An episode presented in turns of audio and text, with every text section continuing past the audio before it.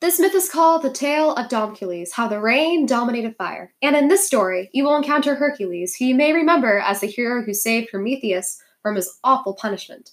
He hopes to get Zeus's approval of expecting his new wife Annabelle to become immortal, but he had to do so much more than he thought than he would have.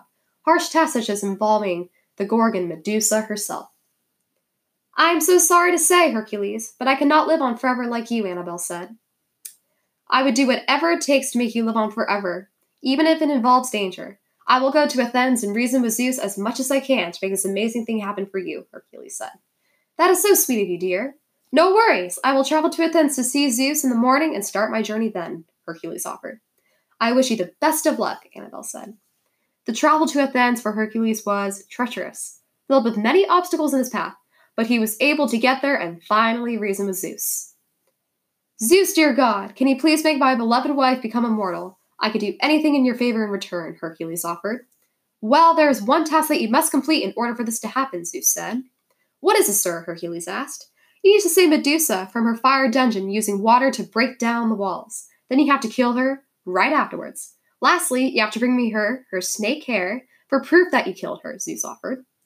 I will do that for you, Zeus. When should I start my task? Hercules asked.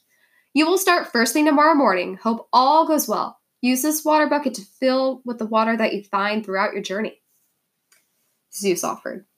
The morning came quick and fast, and finally Hercules was off on his journey to kill Medusa.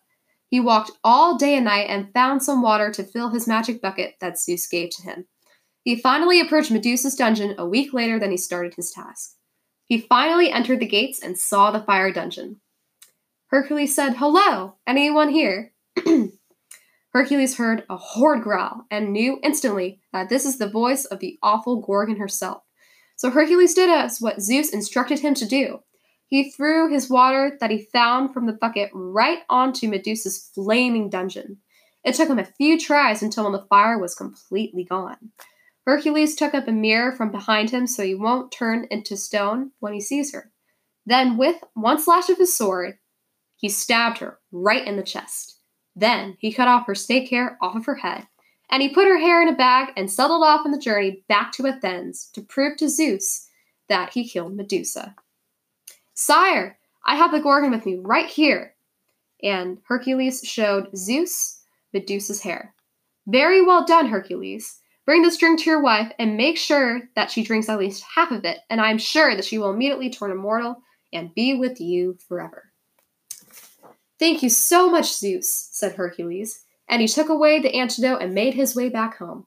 His beloved wife Annabelle did drink the antidote just as Zeus instructed, and now is immortal and with Hercules for eternity. The conclusion. In the end, most people say that Hercules and Annabelle live a great future together, like the Smith above, but other Greeks believe that Hercules' mission from Zeus was a trick, and that liquid that he gave to his wife did not make her immortal.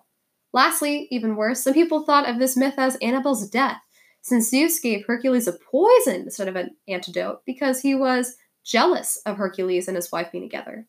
Anyhow, this is not just a story how Hercules did this mission just for his wife. This is this is also the story about how water dominated fire when Hercules saved Medusa from her dungeon. This phenomenon connects the way how water works with fire by water being more dominant than fire when it comes to power and strength. The moral of the story is that when it comes to doing something for somebody you love, you would do anything for that person, just like Hercules went on a mission for his beloved wife, Annabelle.